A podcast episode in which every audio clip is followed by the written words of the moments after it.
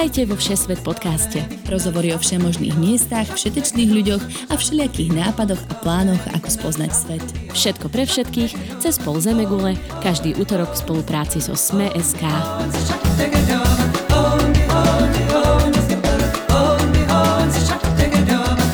Ahojte cestovatelia, volám sa Nadia Hubočan a vítam vás aj s Tinou Hamárovou v novom roku 2019 v našom virtuálnom cestovateľskom štúdiu. Tak želáme vám šťastný nový rok všetkým našim poslucháčom a veríme, že v ňom budete mať veľa príležitostí na výlety do rôznych kútov sveta. Napríklad do Izraela, kam sa vyberieme dnes. Krajina, ktorá je obývaná už tisíce rokov, počas ktorých sa v nej premiešavali najrozmanitejšie národy a náboženstva. Izrael nám dnes okrem Nadi priblížia aj naši dvaja hostia, z okolností moji cestovaní rodičia Mirka a Jarko Hamárovci.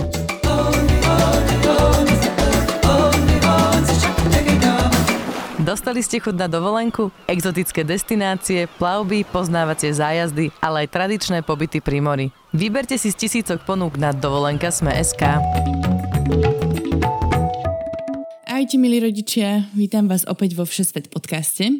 Pre našich nových poslucháčov vysvetlím, že vy už máte za sebou premiéru v našom štúdiu a to v prvej sérii, kde ste rozprávali o svojich backpackerských cestách po Havaji po 50 Ďakujeme za pozvanie, sme radi, že sme opäť tu. Príjemný deň. Čaute, aj my sa tešíme. Ahoj Naďka. Môžeme si rovno spolu takto zaželať pekne šťastný nový rok 2019.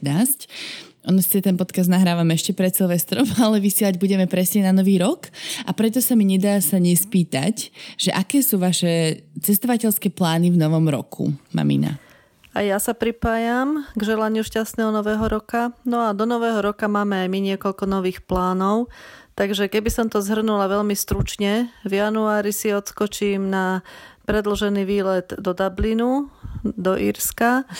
Potom máme už vykryté jarné prázdniny, to sa chystáme do Malagy a chceme preskúmať celú južnú Andalúziu, čiže Seviu, Kordobu, uh, ísť do Alhambry, potom na Gibraltar a tak ďalej.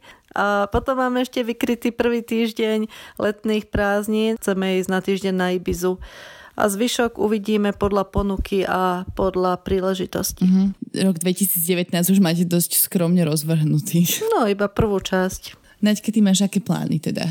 Približ. Ja, ak sa všetko dobre podarilo, tak eh, momentálne si chillujem v Čile a potom v máji plánujem eh, ísť do New Yorku aj s eh, rodičmi a rodinou mm-hmm.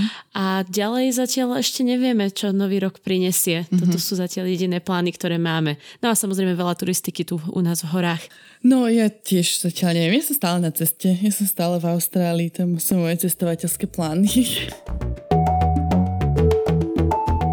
Milí poslucháči, cestovatelia, ak máte na nás akékoľvek otázky, píšte nám na Facebook Všesvet podcast či na e-mailovú adresu všesvetpodcast.gmail.com Diskutovať s nami a ostatnými fanúšikmi podcastov môžete aj vo facebookovej skupine Podcastový klub Denníka Sme.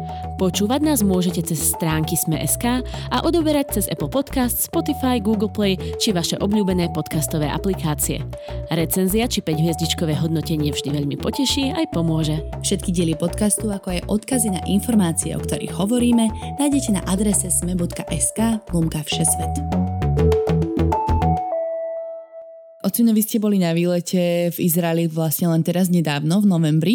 Povedal by si, že je to dobrý čas na návštevu Izraela a možno, že aj prečo ste si tam ako keby práve teraz vybrali? Pekný deň ešte raz želám všetkým poslucháčom. No už e, boli prázdniny. Hej? Mm-hmm. My sme ako dvaja učiteľia limitovaní prázdninami a z okolností bola lacná letenka a priamo z Bratislavy do Elatu a odtiaľ sme si odskočili v rámci e, takéhoto dušičkového obdobia do Jeruzalému. Mm-hmm. Bolo tam príjemné, teplo, mohli sme sa okúpať. Čiže odskočili sme si z toho nášho upršaného, chladného Slovenska tak trošku za teplom. Uh-huh. Koľko stála tá letenka? Uh, cca asi 60, 60 eur to bolo hore dolu. Uh-huh. Tak mi popíšte, že ako vyzerala tá vaša cesta a čo všetko ste uh, vlastne stihli za tých pár dní, keď ste si do Izraela odskočili takto na víkend. Išli sme od čtvrtka do nedele. To znamená, že prvý a posledný deň, to je viac menej taký, keď sa letí, tam sa nedá toho veľa stihnúť. Vo štvrtok sme vlastne prileteli na obed do Ovdy. Ovda je letisko viac menej v púšti, takže asi hodinu trvá necelú, kým sa prepravíme do Eilatu. Mm-hmm. A potom sme po ubytovaní proste spoznávali len mesto, zoznamovali sme sa s prostredím. Na druhý deň sme mali naplánovaný celodenný výlet, úplne od zavčasu rána až do neskorého večera. A to bola trasa Mŕtve more, Jeruzalem, Betlehem. Mm-hmm. No a ďalší deň sme pôvodne teda chceli ísť do tej Petry, do Jordánska, ale potom sme upustili od týchto plánov, tak sme strávili len relaxovaním pri mori, kúpaním sa v Červenom mori, opalovaním a potom prechádzkami po meste a nákupmi. Mm-hmm. No a posledný deň bol odchod zase na letisko tam treba veľkú časovú rezervu, takže sme vlastne len vyrazili ráno z hotela a domov.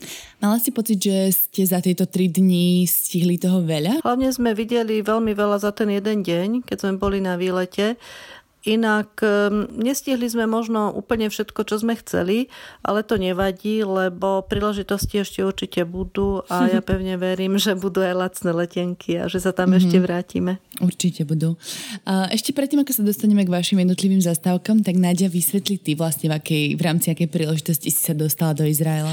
A ja som tam bola v rámci bilaterálnej študijnej výmeny cez univerzitu a študentský spolok ELZA asi 10 dní a bol to ultra nabitý program. Mm-hmm. Nešli sme iba do turistických destinácií, ale mali sme aj prednášky na univerzite v Tel Avive, mali sme exkurziu do miestneho startupu, advokátskej kancelárie, mali sme debatu s miestnou sudkyňou ústavného súdu a bývali sme u týchto študentov, takže sme zažili čo to aj z miestnej kultúry. Mm-hmm. Takže poďme na to. Postupne si vyberieme niektoré miesta. Rodičia, vy ste začínali v Ejláte, tam ste prileteli, je to také prímorské letovisko. Tak čo sa tam možno dá okrem kúpania pri čer- okrem kúpania v Červenom mori vlastne robiť? No Eilat je zaujímavé mesto, lebo leží v Cípe, na severnom okraji Červeného mora, vkliesnené medzi dva štáty, medzi Egypt a Jordánsko, takže do každej krajiny je tam veľmi blízko. Mm-hmm. No a samotný Eilat je typické primorské stredisko, kde sú proste luxusné hotely, kasína. Je to dosť prorusky orientované, pretože všetci tam hovoria rusky, čo som bola úplne šoknutá. To znamená, že aj v hoteli personál, predavači v obchodoch. Mm-hmm. Ako náhle sme sa začali medzi sebou rozprávať slovensky, tak sa nám automaticky prihovárali rusky. Inak sa hovorí, že má Eilat 360 slnečných dní v roku, takže asi sa tam oplatí i za slniečkom a za morom.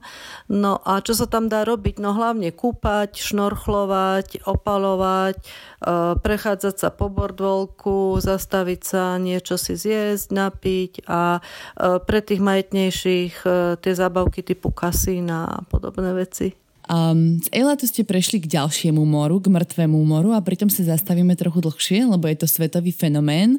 Ono sa to volá síce more, ale v skutočnosti je to také slané, bezotokové jazero, ktoré leží 400 metrov pod hladinou mora, čiže je to najnižšie položené jazero na svete. A teda ten ďalší najprívlastok je, že je najslanšie. Aby ste vedeli naši posluchači predstaviť, tak mŕtve more obsahuje 10 krát viac soli ako obyčajná morská voda. A všetci vieme, že teda sa tam ľudia chodia halúziť, kúpať, lebo tá slaná voda nadnáša, čiže môžeš ležať ako keby na hladine vody a neutopíš sa tak teda opíšte, že aké to bolo, že či to naozaj bolo také, také fun. Keďže e, pre mňa trošku aj fyzika a chémia funguje, alebo ma teda bavila kedysi a ešte aj baví. No však to učíš, nie? Tak e, predsa, e, jedna sa, že z časti to aj učím. tak Dobre, chcel som si to vyložene vyskúšať, že či sa teda v skutočnosti dá potopiť alebo nedá potopiť. Hustota tohto mora je 1350 kg na meter kubický. Bežná destilovaná voda má tisíc. Pre zaujímavosť. Ďakujeme. Takže je tak hustá, že v skutočnosti ja ako dosť e, objemná osoba som sa tam položil a čo, robil som, čo sa dalo a nedokázal sa potopiť. Mm-hmm. Takže tá hustota tak e, nadnášala, že ten človek sa tam nedá človek utopiť. sa tam nedá utopiť. Takže aj fyzikálnym pokusom ste to dokázali empiricky. Samozrejme, samozrejme. Ja empirickou metódou som si overil to, že e, čím hustejšia voda, tak tým je bezpečnejšie na kúpanie. Avšak musím upozorniť, že to percento tej soli tam tak vysoké, že tak agresívna na pokožku, že si neviem predstaviť, že by som sa v nej kúpal ako v bežnom mori, že to, neviem, pol dňa. Hej. Mm-hmm. To si neviem ani predstaviť. Mm, dá sa tam plávať? Dá sa tam vznášať. Uh, tam sa dá len ležať. My sme sa tam bláznili. Proste raz sme ležali na chrbte, raz sme ležali na bruchu a uh, robili sme tam rôzne vylomeniny. A... Na fotkách som si všimla, že sú tam také cedule, ktoré ako keby ti hovoria, ako sa tam máš kúpať alebo vysvetľujú, čo máš, nemáš robiť. Takže čo je na nich napísané? Nemáš tam skákať ani sa ponárať. Máš vstúpiť do mora do toho bodu, keď sa môžeš ponoriť do, ako sa povie, squat. Čup. Áno, má, máš ísť iba potiaľ, pokiaľ si môžeš čupnúť a potom sa máš jemne položiť na chrbát. Mm-hmm. Nemáš na seba špliechať vodu, čo som bohužiaľ zažila, pretože ak sme boli veľká skupina ľudí, tak samozrejme hneď začali všetci špliechať naokolo, pretože proste kráčaš v tej vode. A ak som by dostalo kúsoček, iba fakt centimetrová kvapka vody na ksicht, tak hneď som sfialovela. Vyzerala som ako ropucha, tak som musela bežať do tých sprch a, a, a osprchovať sa, pretože je tá voda extrémne agresívna. Mm-hmm. Čiže to je tvoj zážitok, e, ropuchový ksicht hej, z mŕtvého mora. Áno, môj zážitok bol ropuchový ksicht, bohužiaľ. A nie, ten pocit, keď tam si, tak to je... Predstav si, že si nafukovačka. Normálne asi tak sa správa tvoje telo ako nafukovačka v klasickej vode. Veľmi zaujímavé. Myslím, že som ešte nezažila tento pocit plynatosti. No a ešte jedno odporúčanie sa mi páčilo, ktoré si mi spomínala, že uh, si nemáš holiť nohy to už je jedno, či si žena alebo muž, nemáš si holiť nohy predtým, ako ideš no, do mŕtvého mora. To mi vysvetlí. Ani nohy, ani podpazušie, ani iné časti tela. Dôvodom je, že aj keď sa holíte ten deň, dva dopredu, dva už by malo byť v pohode, ale deň, tak na, to, na koži sa vytvoria malinké mikroránky a jak je tá soľ taká kondenzovaná, mm-hmm. a tak normálne ti tú terénu rozožerie a ty máš pocit, že ťa ide soľ zožrať znútra. Akože je to absolútne strašný pocit. Takže ty si toto experimentálne skúsila, hej? No tak ono to bol taký, ono to bol taký nechcený experiment, vieš, lebo keď ti to povedia večer predtým a ty si ráno oholíš nohy, tak čo už narobíš, akože. Virtuálne sa po vašej trase teda presúvame do hlavného mesta Izraelu, teda Jeruzalema. Je to jedno z najstarších miest na svete vôbec, ktoré považujú za sveté tri najväčšie náboženstva na svete, teda judaizmus, kresťanstvo a islám. To znie mega fascinujúco a mysticky pre mňa, takže e, či mali ste z toho taký pocit? Bolo to naozaj také starodávne a, a mystické? Bolo to super, mystické ako hovoríš, to je veľmi vystižné slovo. E, my sme bohužiaľ mali na toto mesto len 3 hodiny, mm-hmm. lebo v rámci toho výletu to bolo tak načasované, mali sme sprievodkyňu. Za tie 3 hodiny nám stihla ukázať len staré mesto. To je tá časť, ktorá je opevnená hradbami mm-hmm. a mhm. do ktorého sa vchádza niekoľkými bránami. My sme išli cez bránu Jaffa a išli sme postupne cez všetky štyri štvrte to znamená cez arménskú, židovskú, moslimskú a na záver kresťanskú. Mm-hmm. A bolo to úžasné, lebo nám rozprávala strašne veľa vecí z histórie. Napríklad, že na tomto malom území starého mesta, to je len jeden kilometr štvorcový, vlastne žije spolu e, okolo 40 tisíc ľudí, čo je úplne nepredstaviteľné. Mm-hmm. A že tieto štyri náboženstva dokážu na takom malom priestore v takýchto stesnených podmienkách jednoducho koexistovať, tak aj to je mm-hmm. neuveriteľné. Hej, oplatilo sa to teda mať prievodkyňu? Ja si myslím, že áno, lebo nám odpadla strašne ťažká robota s načítavaním informácií a potom aj vyznať sa v tých spletitých uličkách. Na druhej strane ona sa snažila ukázať nám čo najviac, takže e, išli sme fakt veľkou rýchlosťou a nestačili sme vstrebávať takú tú atmosféru a mm-hmm. preto by to ešte chcelo, keby sme tam raz išli znovu a sami si to v tom kľude a pokoji prešli ešte raz. Uh-huh. Tak teda, kde ste boli? že aké pamiatky ste prešli a čo by ste aj povedali, že nesmú ľudia v Jeruzaleme vynechať? No, dívali sme sa z také strechy na chrámovú horu a na ten hlavný skalný chrám. Uh-huh. Potom teda tam bola Olivová hora v pozadí, ale to sme videli len z diálky. Potom sme sa priblížili e, k múru nárekov a to som ani neverila, že sa tam dostaneme, takže to bol veľký uh-huh. zážitok. Prečo si neverila? Bolo tam veľa ľudí? Bol alebo... som si ako si myslela, že sa tam bežní ľudia nedostanú, že je to iba pre mm, židovské vierovýznanie, lebo uh-huh. v Tolke som videla viac menej vždy len takýchto tých ortodoxných židov, ktorí sa tam modlia pri múre, takže som myslela, že turistov tam ani nepúšťajú. Uh-huh. Ale našťastie púšťali. Tak to bol pre mňa asi najväčší zážitok. No a potom sme išli cez arabský alebo moslimský trh, cez tzv. súk do kresťanskej štvrti, no a tam vlastne akože vrchol všetkého je chrám Božieho hrobu. Mm-hmm. To znamená bývalá Golgota, kde bol Kristus ukrižovaný a neskôr pochovaný. Takže tam sú také tri hlavné miesta v tom chráme, kde sa sústreďuje obrovské množstvo ľudí. Je to jednak ukrižovanie, miesto, kde bol ukrižovaný, tam sa aj tak symbolicky stúpa po schodoch, akože vystupuješ na Golgotu. Mm-hmm. Potom je tam jedna kamenná doska, na ktorej olejovali telo Krista pred uložením do hrobu, ktorá teda má byť pôvodná a nakoniec je to miesto hrobu, lebo vlastne tá jaskyňa, kde ho pochovali, sa nachádzala len nedaleko od ukrižovania. Mhm. Ja by som sa vrátil ešte k tomu múru nárekov. Tak ako e, Mirka povedala, že sme do poslednej chvíľky nevedli, že sa dostaneme k tomu, tak som nemal ani pripravený nejaký ten lístoček s tými svojimi tajnými túžbami Keby som bol, mal 100% istotu, že sa tam dostanem, tak uh, určite napíšem nejaký väčší zoznam.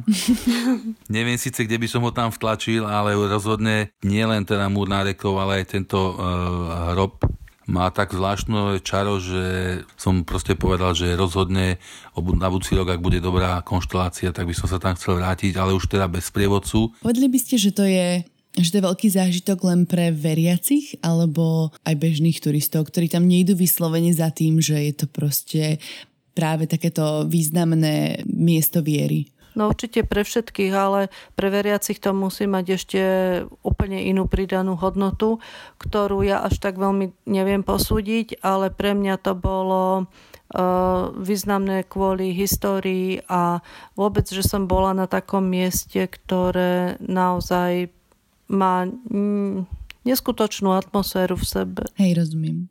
Nadia, ty si mala aký zážitok z Jeruzalema? Veľmi krásne, lebo to bola taká zmeska medzi Blízkym východom a kresťanskou kultúrou a takými tradičnými južanskými mestečkami. Je, je to úplne niečo iné, čo si ešte nikdy nevidela. Uh-huh. A ešte keď sa vrátim k tomu chrámu Božieho hrobu, tak pre mňa tam bolo zaujímavé to, že v podstate každá loď alebo viaceré lode sú a, zasvetené rôznym církvám. To znamená, že si to nepredstavíš ako klasický kostol katolíckej, rímsko-katolíckej cirkvi, ale naozaj rôzne ortodoxné náboženstva, grécko-katolícke náboženstva. Nejaké ikony. Tam majú svoje ako keby kaplnky samostatné a je to samostatná lodička v tom mm-hmm. kostole a vyzerá to ako taký, no takmer labyrint. Je to veľmi zaujímavé poprechádzať sa tam aj po týchto zákutiach. Keďže sme v období Vianoc, cez ktoré si kresťania pripomínajú narodenie Ježiša Krista, tak práve na tých miestach, kde sa toto malo diať, ste boli. Dokonca ste si spravili záchádzku aj priamo do Betlehema. Tak skúste opísať tú atmosféru. Je tam, je tam veľa veriacich, je to pre nich naozaj také posvetné miesto, že ako to tam vyzerá. Je to taká tá akože stajňa malá s hviezdičkou hore, ako si to predstavujeme, ako sa robia slovenské Betlehemy? No stajňa to nie je. Sice námestie sa volá Manger Square, čiže nejaké maštalné námestie, ale je tam zase postavený chrám. Ešte, aby som sa vrátila na začiatok, z Jeruzalema je to do Betlehema nejakých zo 10 kilometrov, bolo to veľmi blízko. Mm-hmm. Všade sa opisovalo, cez aké bezpečnostné kontroly pôjdeme, lebo uh, Betlehem je pod palestínskou správou, čiže mm-hmm. je vlastne celý arabský, celá kultúra, architektúra, celá atmosféra je tam vyslovene mm-hmm. arabská. Išli sme cez takú, dá sa povedať, bránu, kde boli vojenské stráže, ale nás sa to akoby vôbec nedotklo. My sme sedeli v autobuse, šofér proste iba ukázal nejaké doklady, takže trvalo to asi dve minúty, vôbec to nebolo nejaké prísne. No a keď sme tam prišli, e, tak zase sme tam dostali miestneho sprievodcu ktorý nás zobral k tomu chrámu Božieho narodenia. To je zase taký obrovský komplex, lebo nad tou maštalkou, ale to ani nebola vtedy maštal, to bola vlastne akoby jaskyňa. E, zase postavila tá istá Helena, ktorá dala postaviť aj mhm. chrám toho svätého hrobu, tak dala postaviť túto chrám Božieho narodenia. My sme sa najskôr posúvali po takých miestach, ktoré sa nazývajú e, groto alebo jaskyne. Tam sa ukrývali rodičia s deťmi pred príkazom Herodesa, ktorý dal teda vyhubiť všetky deti zo strachu pred príchodom Mesiaša alebo Spasiteľa. E, boli tam aj miesta, kde sa ukrývala Svetá rodina. Mm-hmm. No a potom sme išli do toho hlavného chrámu e, my sme v podstate stáli nad, priamo nad tým miestom narodenia ale vzhľadom k tomu, že tam boli obrovské množstva ľudí a zase dlho, dlhý rád ľudí čakajúcich aj možno na dve hodiny dostať sa na to miesto, ktoré je e, vlastne akoby v podzemí označené hviezdou, tak my sme nemali čas tam stať v tom rade, takže priamo až k tomu miestu sme sa nedostali, ale stáli sme nad ním. Mm-hmm. Bolo tam akože veľa veriacich, to je jasné, boli tam ľudia úplne asi z celého sveta, všetkých možných ráz a farieb pleti, ale ale mm, ja som nepocitovala žiadnu takú veľkú zvláštnu atmosféru mm-hmm. v tomto meste.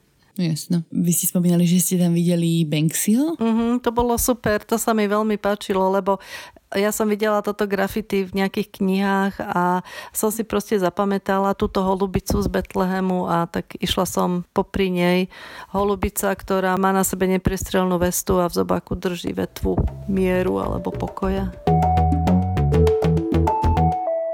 Po historickej tvári ideme spoznávať aj moderný Izrael, tak trochu odbočíme z vašej trasy rodičia a Nadia poďme si predstaviť Tel Aviv, eh, čo je po Jeruzaleme druhé najľudnatejšie mesto, ktoré je vlastne takým hlavne ekonomickým a technologickým centrom krajiny. Hovorím o modernom meste, ale možno by som začala historickou štvrťou práve. Je tam také staré mesto, hej? Áno, Tel Aviv je relatívne nové mesto a niekto povie, že jeho najstaršia časť, niekto to považuje za samostatné mesto mm. a to je Jafa, čo je starodávny prístav.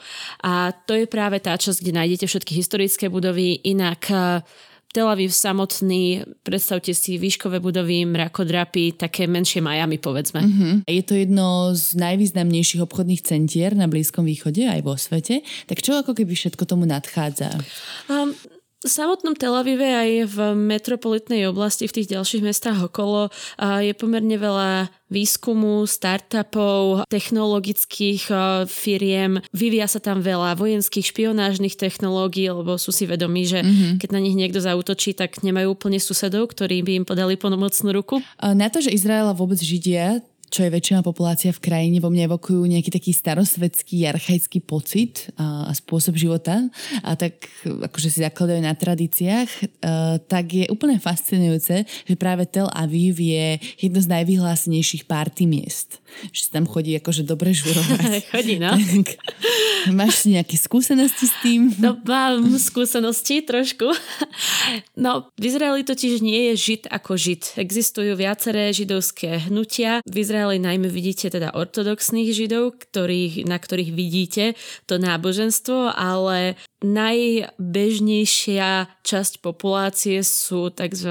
sekularizovaní židia, ktorí sú asi tak židia, ako my sme kresťania. Takže mm-hmm. sviatky pooslavuješ a v kostole sa vydáš alebo nejakú tradičnú oslavu spravíš, dieťa pokrstíš, ale nie každý piatok držíš post, nechodíš každý mesiac na spoveď a nedodružuješ tie tradície tak striktne, ako by si podľa Biblii mala. Takže k tomu by som asi prirovnala k tých sekularizovaných iných židov, ktorí sú naozaj tak si radi posedia v krčme na drinku ako my Slováci a z toho asi pramení aj tá party povaha. Sú veľmi uvoľnení, odviazaní a je zaujímavé, že sú veľmi a, ukecaní a vždycky radi s tebou budú diskutovať akúkoľvek tému a tak to vlastne vyzerá potom aj to mesto, že je celé také otvorené. Dá sa na Tel Aviv pozerať ako aj na primorskú destináciu? Ona v podstate, však to mesto leží na pobreží Stredozemného mora. Tak čisto nejaké také súce pláže. Ale áno, pláže majú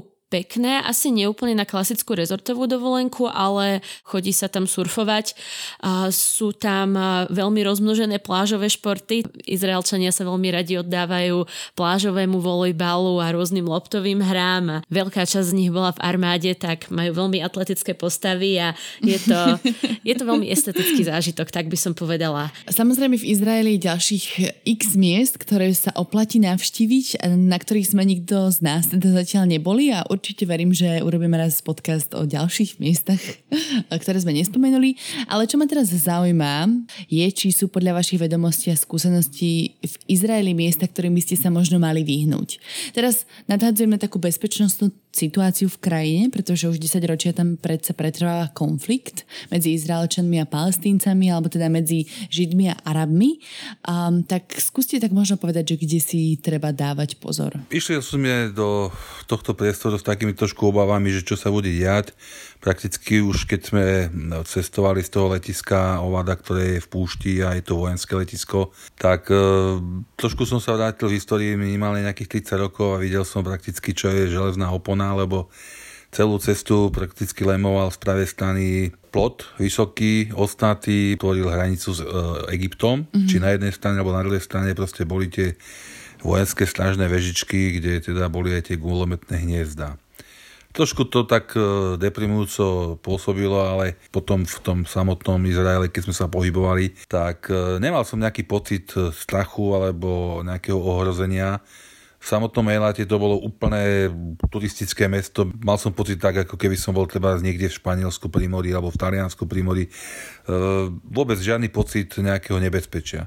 Čo sa týkalo potom už e, Jeruzalema a Betlému, asi, asi sú tam nejaké kontroly väčšie, možno pre miestnych viac ako pre turistov, ale takisto nemal som nejaký veľký pocit e, toho nejakého nebezpečia. Mm-hmm. Tým, že to mesto je tak staroveké, tak oni sa tam asi museli naučiť navzájom sa aj tolerovať, aj žiť spoločne a Myslím si, že tým bežní ľudia asi nevyvolávajú žiadne zváry alebo nejaké roztržky. Mm-hmm. Takže Osobne ja, ktorý teda som spätý dlhé roky bol s bezpečnosťou e, aj tohto nášho štátu, nemal som pocit nejakého ohrozenia. Možno keď sú tie vypeté situácie v niektorej oblasti, neboli mm. sme teda na Golánoch, neboli sme v pásme Gazy, e, ale v týchto mestách Myslím si, že normálny náš e, slovenský turista by sa nemal čo báť. Mm-hmm. Spomínali ste tie bezpečnostné kontroly. Treba si na to odložiť možno nejako viac času? V meste ani tak nie. Napríklad v Betleheme e, neboli žiadne kontroly, čo si pamätám. V Jeruzaleme bola kontrola len pred vstupom k múru nárekov. To boli tie klasické skenery. E, trošku ma ešte prekvapilo, že aj v Ejlate v nákupných centrách vo veľkých boli vždy tieto skenery. Keď mm-hmm. si vchádzala dovnútra, si musela dať tašku, aj ti nazerali do tašky. Na letisku to už bolo iné. Pri prilete dlhšie trvala pasová kontrola, tam si ťa dlho prezerali a potom nám dávali také špeciálne kartičky na miesto razitka do pasu, ale horšie to bolo, keď sme vychádzali z krajiny, keď sme išli domov. Vtedy naozaj, to som ešte nikdy nezažila, takéto kontroly, e, ktoré trvali vyše dvoch hodín. To boli niekoľko stupňové vysluchy a prezeranie batožín aj veľkých, aj malých e, v niekoľkých etapách. Vyťahovali odtiaľ úplné blbosti, vypitovali sa, čo kde ako kúpila. Mňa sa vypitovali pri krížovom vysluchu e, na moju rodinu, dokonca na mena mojich detí, čo som úplne zneistila, lebo som nečakala tú otázku, tak som, ne, tak som nevedela wow. rýchlo odpovedať, čiže som možno vyzerala veľmi podozrivo. Ono totiž, Izrael celkovo je veľmi pokročilú inteligenciu alebo rozviedku a, a ja už som to riešila, ja som to vlastne riešila aj s Izraelčanmi samotnými. Oni, veľa z nich v armáde v týchto oddeleniach pracovalo a oni majú veľmi prepracovaný systém na to, ako rozpoznávajú ľudí, ktorých si vytipujú, že budú ich kontrolovať a v momente, keď majú pocit, že by potenciálne títo ľudia mohli byť bezpečnostný risk a ne, nemusíte to byť vy konkrétne, môže to byť vaša sesternica, bratranec, manžel, sestry, čokoľvek, tak sú na to veľmi obozretní a v tom momente prichádzajú tieto veľké mhm, kontroly. Čiže vlastne my sme ako deti príčina, prečo vás kontrolovali. Nie, nie, to, to vy ste boli v poradí, ja neviem, 20. otázka. Mne to skôr pripadalo, že oni akoby kontrolovali, či sme naozaj slovenskí občania, či nemáme napríklad falošné doklady, či vieme niečo o tej našej krajine, lebo pýtali sa tam na, na rôzne veci, na mojich rodičov, na zvyky u nás na Slovensku a ďalšie veci.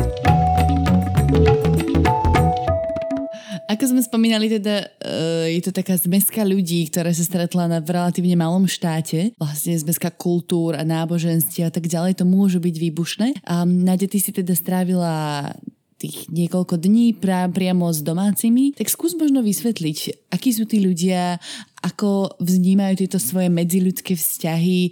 Tiež si bola na právnickej fakulte, tak, e, tak možno vieš, že trochu bližšie, že ako to riešia medzi sebou.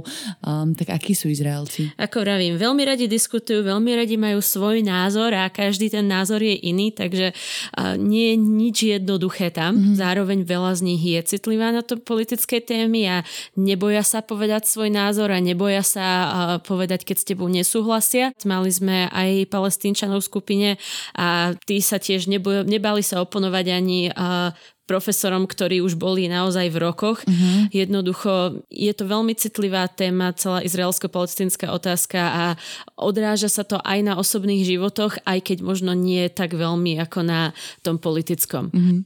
Je všeobecne známe, že mladí Izraelci absolvujú tú povinnú vojenskú prípravu, si to niekoľkokrát spomenula, a teda to aj muži, aj ženy, čo je zaujímavé. A, tak ovplyvňuje ich to nejako? Neviem, koľko to trvá, nejaké dva roky, myslím? Samozrejme, jednak eh, chodia na vojnu muži, čo je aktuálne niečo vyše 2,5 roka. Dva roky sú pre ženy stále.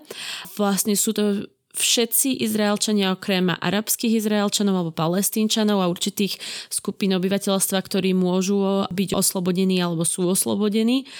A neviem, nepredstavujte si to tak ako filmy zo Sovietskeho zväzu, že ťa na dva roky zavrú tuto do kasárne a tam budeš robiť drepy každé ráno. Veľa z nich pracuje vo výskume, v rozviedkách, v logistike a zároveň majú teda aj ten bežný výcvik, ktorý im za, tie, za tých pár rokov vyformuje tela, takže keď sa vrátia, Spartan tak... Race vlastne.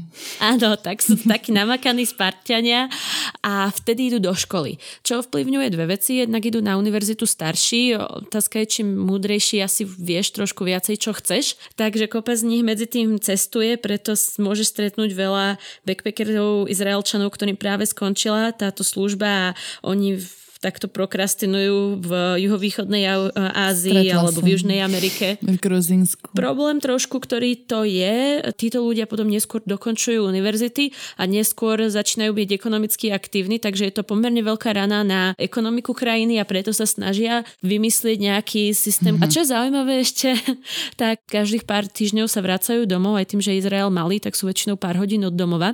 Takže pred víkendmi normálne vidíš, ako sa celé stane stanice a vlakové, autobusové zaplnia kaký uniformami, lebo vojaci idú domov k mami. Super, zaujímavé.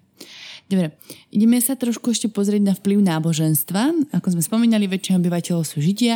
Niektorí nosia také špeciálne oblečenie a teda sú vlastne takí ortodoxní. Tak videli ste takýchto ľudí, že, že čo je pre nich špecifické, že ako vyzerajú? My sme v Elate nevideli, lebo tam bolo, boli turisti, to bolo primorské stredisko, ale v Jeruzaleme samozrejme boli, čiže chlapi klasicky oblečení, biele košele, čierne obleky, kabáty čierne, klobúky, a tie typické brady plus tie tak bokom brady, takzvané paesy sa to myslím volá. Mm-hmm. No a títo tam chodili, oni, neviem prečo, ale strašne rýchlo sa pohybujú.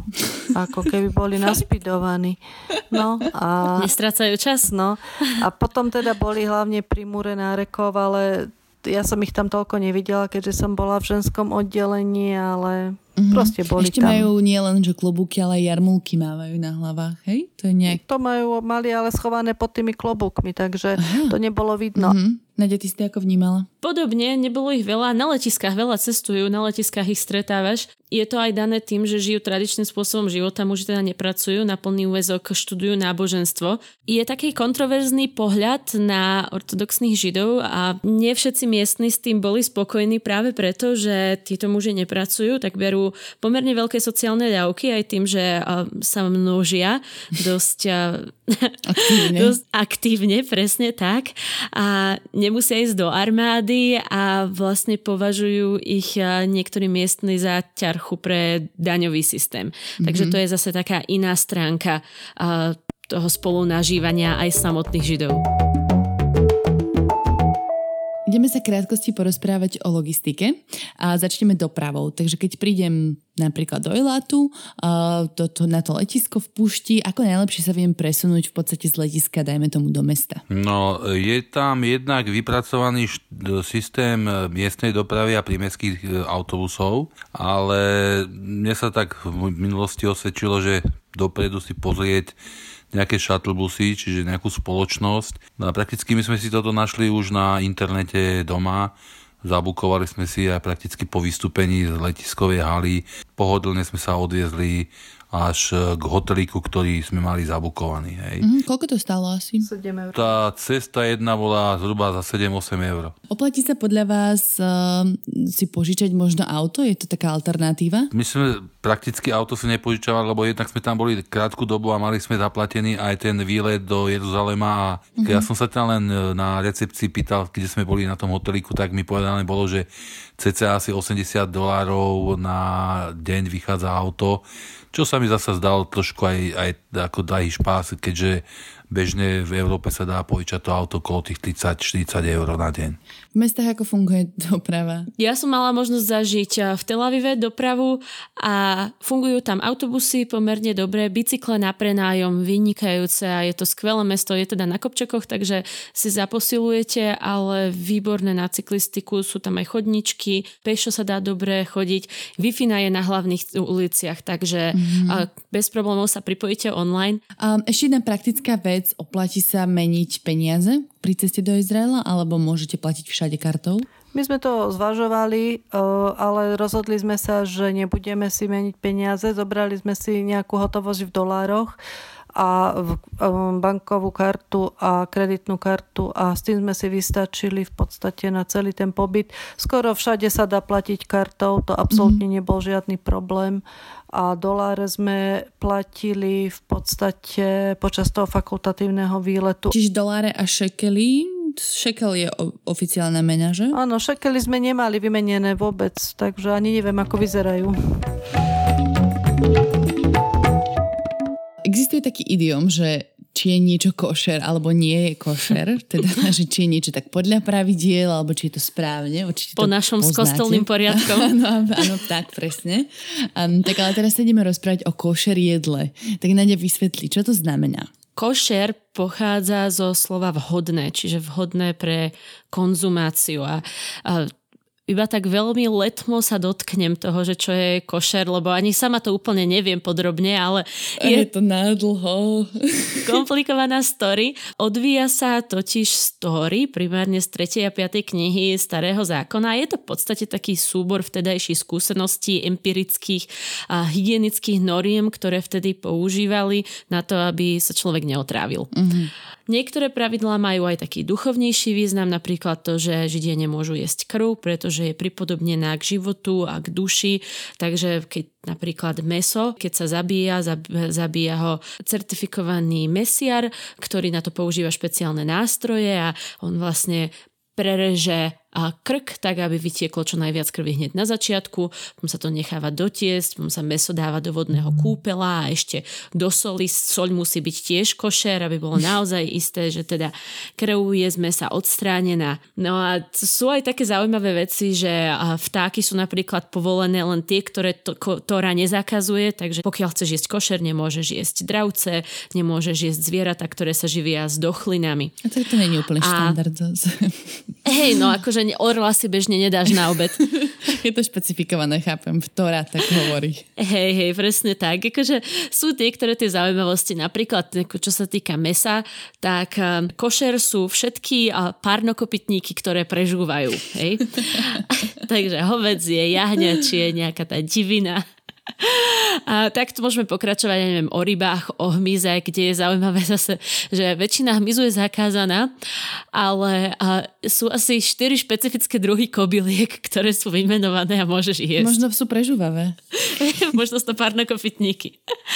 No ale napríklad tieto kritéria pre žúvavý parnokopytník nesplňujú ani ťavy, ani bravčové meso prasiatka nemôžu jesť. No a ďalšie veľmi dôležité pravidlo, ktoré je takéto tradičné, o ktorom ľudia vedia, je, že nemôžeš miešať mlieko alebo mliečne výrobky s mesom. Mm-hmm. Toto bolo zase ešte neskôr posilnené rôznymi rabínskymi obmedzeniami, ktoré to sprísnili, že musíš mať separátne nádoby na mesové výrobky a na mliečne výrobky a môžeš akože nemôžeš ich navzájom mixovať, musíš mať separátne príbory, moderné domácnosti môžu mať kopeckrát aj separátne chladničky dokonca, alebo separátnu kuchyňu, v ktorej jednej budeš miešať akože zeleninu s mliečnými mm-hmm. výrobkami a v druhej zeleninu s mesom. Dosť komplikované mi to príde. Akože... Je to veľmi komplikované, preto vravím, a to sa dostávame naozaj iba do tých základov. Je to taká ranná homeopatia, že Miska si zapamätala, že sa stretla s molekulou mlieka, takže už sa nemôže stretnúť s molekulou mesa. neviem, možno, akože pravdepodobne to zjednodušujem a nechcem nikoho uraziť teraz, ale ich pravidlá sú naozaj veľmi podrobné. Mm-hmm. Rodičia, vy ste nejako riešili, či je vaše jedlo košer, alebo že ste si všimli, že na to upozorňujú? Mm, priznám sa, že sme to neriešili vôbec a my sme ani jedlo neriešili veľmi. Uh, boli sme tam krátko a kupovali sme si bežne len taký street food nejaký v stánkoch mm-hmm. typu kebab a humus, šalát a takéto záležitosti. A to sú také typické jedlá, nie? Ale Ako určite. sa volá ten švarma, nie? Šawarma alebo švarma, ale to je skôr arabské teda jedlo, ale ale áno. Uh, už sme sa bavili o bojarej nočnej scéne v Tel Avive, tak Nadia iba vysvetlí, že či majú vlastne aj košer drinky, či pijú košer alkohol. A áno, existujú košer drinky alebo drinky, ktoré nie sú košer. Je to pomerne veda. Na flašiach napríklad bývajú certifikácie, či je konkrétny alkohol košer na internete sú existujú celé zoznamy. Väčšinou vodka, gin býva v pohode, vína sú ešte zase komplikovanejšie, takže znova téma, ktorá by si zaslúžila svoj samostatný podcast, povedzme. Ešte predtým, ako sa dnes s vami rozlúčim, si poprosím pre seba do budúcna, keďže som ešte v Izraeli nebola, eh, ale aj pre všetkých našich poslucháčov praktické rady, tak ktoré nám vlastne pomôžu pri ceste po Izraeli. Ja, ja by som snať poradila uh, hlavne si nechať dostatočnú časovú rezervu, keď pôjdete domov na letisko, lebo naozaj tie bezpečnostné kontroly zaberú veľa času. Takže minimálne dvojnásobný čas, ako sa odporúča pri bežných uh, kontrolách letiskových. Mm-hmm. A potom dobre je objednať si ten shuttle bus, napríklad ak letíte do Ovdy, ako sme my išli, lebo je to veľmi praktické, pohodlné, lacné a nemusíš sa starať o nejakú miestnu dopravu alebo taxi politiky. Mm-hmm. No ja by som len odkázal nejakým budúcim účastníkom tohto nejakého zájazdu do Izraelu. Netreba sa toho báť. Dobre, uh, Nadia, máš ešte nejaký tip? Hej, mám, mám dva typy. Teraz som ťa okabátila, lebo si chcela iba, aby som povedala jeden. Ale dajte si nočný bagel s humusom, je to vynikajúce. A čerstvo upečené pekarničky sú otvorené, stojí to pár korún a nebudete mať opicu na druhý deň ráno. A druhá vec iba, ktorú, aby ste si boli vedomí, to sú razítka v pasoch. Niektoré arabské krajiny majú problém s tým, keď ste cestovali do Izraela. Izrael vám nikdy ale razítko do pasu nie nedá, ako spomínala tvoja mama, tak majú tieto kartičky vstupné, výstupné. Problém môže nastať však, keď prekračujete hranicu autom alebo autobusom do Jordánska alebo do Egypta, do inej krajiny a vtedy dostanete razítko na tej opačnej strane, na tej arabskej krajine. No a potom, keď môžete cestovať ďalej, ja neviem, do Saudskej Arábie, do Emirátov, do Kataru, tak vidia, že ste prekračovali a colnicu na hranici s Izraelom. Takže nie niečo, čo by ľudia mohli a, brať do úvahy a možno si vybaviť dva pasy, ak plánujú takýto prechod a následne navštíviť ďalších arabských krajín.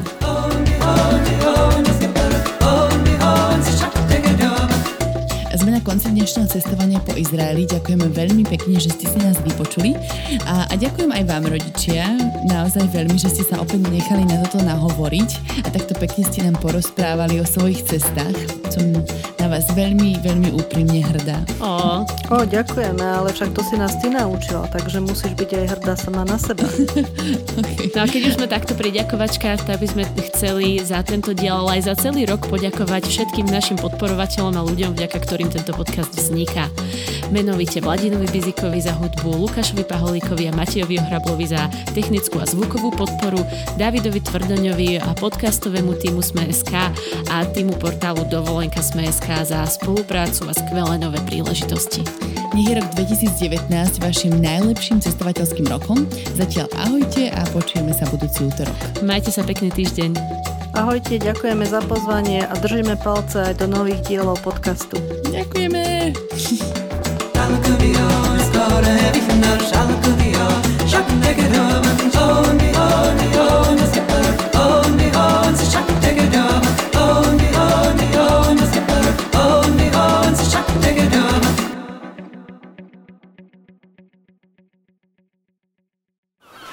Nekonečný výber dovoleniek za konečné ceny a tento podcast vám priniesla dovolenka Sme.sk.